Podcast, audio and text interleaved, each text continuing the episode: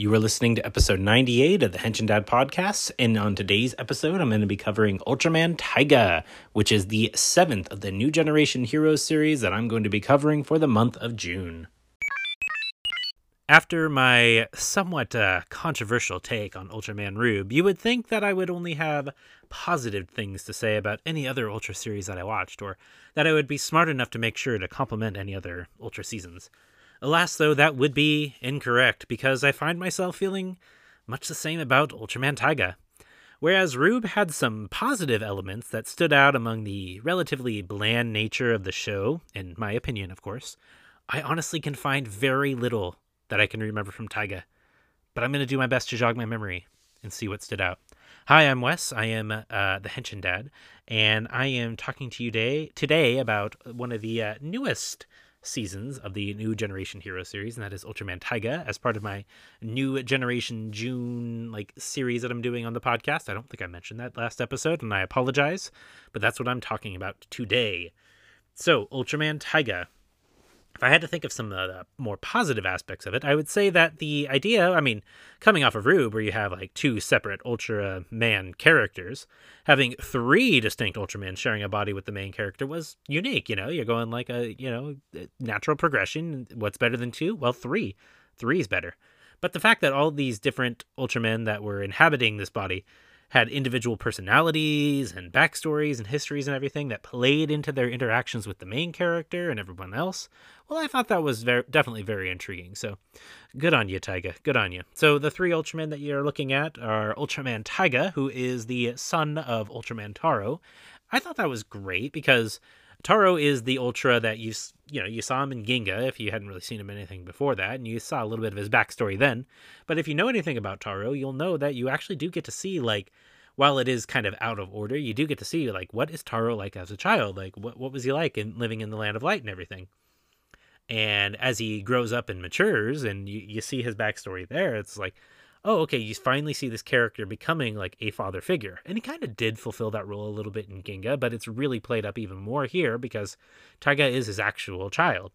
And so when you when I saw the promotional movie beforehand with uh, Taro interacting with Taiga and everything, and talking about how he needs to become like an ultra warrior and everything, but also become like a smart ultra warrior, not just like a headstrong one, I thought that was definitely a good idea for them to really explore because Taiga definitely seems like the the hot blooded like shonen like main character hero. Like he does have a personality on his own which you can't really say a whole lot. I mean, you definitely can't say that for Ginga because he's just kind of like super aloof and uh, Victory is just you know Sho and everything, and X was kind of there and kind of not at times. Like he didn't interact too much, and Orb and Geed and Rube were just like their own characters, not separate entities. So the fact that you're going back to like him actually like sharing the body with this main character, main human character, like that that's good. Like you're actually seeing an interesting dynamic there, especially between his host and everything.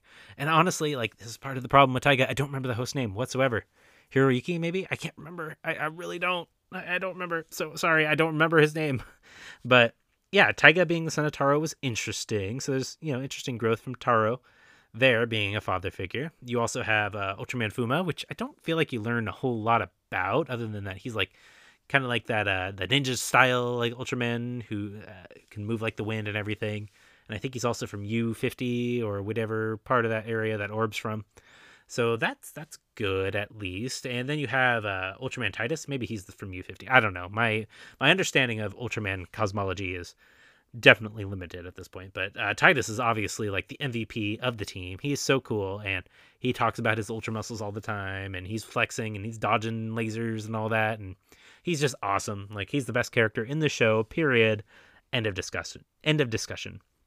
Going along with characters, then I also want to talk a little bit about Tregear. So Tregear is definitely like an interesting take on the evil ultra trope that Belial really ran with for many years, like many many years. Belial was like the primo evil Ultraman, but Tregear is definitely different in that area. He's not like big brute strength, like I'm just gonna conquer the galaxy through this and everything. He's a little bit more philosophical, a little bit more brainy. He doesn't really like see much of a difference between the good and the evil there, and he's just saying like, you know, like why bother choosing between the two? I'm just gonna do what I want. At least if I understood his philosophy correctly. I think that's what he was going for, and that's why like his like human form had like the black and the white, almost like weird like mime looking kind of I, I, don't know it kind of reminded me of like pantomime type stuff but like the black and the white the you, you know those little theater masks that you see where it's like the happy mask and the sad mask? That's kind of what his outfit reminded me of like you know a checkerboard or something like that and I thought that was interesting like that he's really trying to ride that line and he's trying to see how far he can push Taiga into like embracing the darkness so that he can see his point of view and everything and the fact that he had like this previous like relationship with Taro and they were friends but uh, got jealous of him, and you know, similar to how uh, Belial got jealous uh, of Ken, which you find out in the uh, the Absolute Conspiracy like web series. You know, especially looking back on that now, it's just like there's a lot of layers to his character that are definitely subtle. He's he's a lot more subtle, and he he he wants to outsmart people. He doesn't want to overpower them, but he wants to outsmart them. And he even had like a British accent in the the the English dub medias that he was in. So it's just like, hey, that kind of works a little bit more like thematically. Like he's got an evil British accent type thing. Not that British accents are evil, but you know, when you're a villain and you have a British accent, you're obviously a little bit more cool in that regard. But other than that, though, like this might also tie for like the shortest episode in the series, but I got nothing. I just I, I honestly cannot think of very much I remember about the show. Like I barely remember the supporting cast. Like they just seem so one dimensional to me. I wouldn't even be able to tell you any of the names. I can't even tell you the name of the main character without looking it up. And I could have looked it up and acted like I knew the whole time, but I, I really don't. He just seems like such a non entity to me. And I, I feel bad because the actor did a good job with the role, but there's just not a whole lot there. I didn't connect with any of them during the show. And I think that definitely led to a, a period of boredom in between some of like the bigger plot elements because it's kind of kind of like, okay, this is happening. Yeah, this is happening. Okay, things are happening, are taking place. But again, maybe a rewatch of the show could remedy this greatly. I'm really anxiously awaiting when we get like a, a proper Blu-ray release of it along with the movie. But obviously, with all the lockdowns that have been happening and all that like they have not been able to like distribute the movie in any way shape or form in japan so that's probably what's keeping it from coming here at this time but hopefully we'll see some taiga soon because i would like to revisit it at some point and kind of see like where i might be wrong or where i might be misreading stuff and i really hope that whenever they do release the blu-ray that they put the voice dramas on there because i hear that the voice dramas like really add a lot to the the ultra characters at least and that's definitely something I want to know about because I want to know more about Titus. Titus is a cool guy. So anyway, that's my thoughts on Ultraman Taiga. Let me know how terribly wrong I am.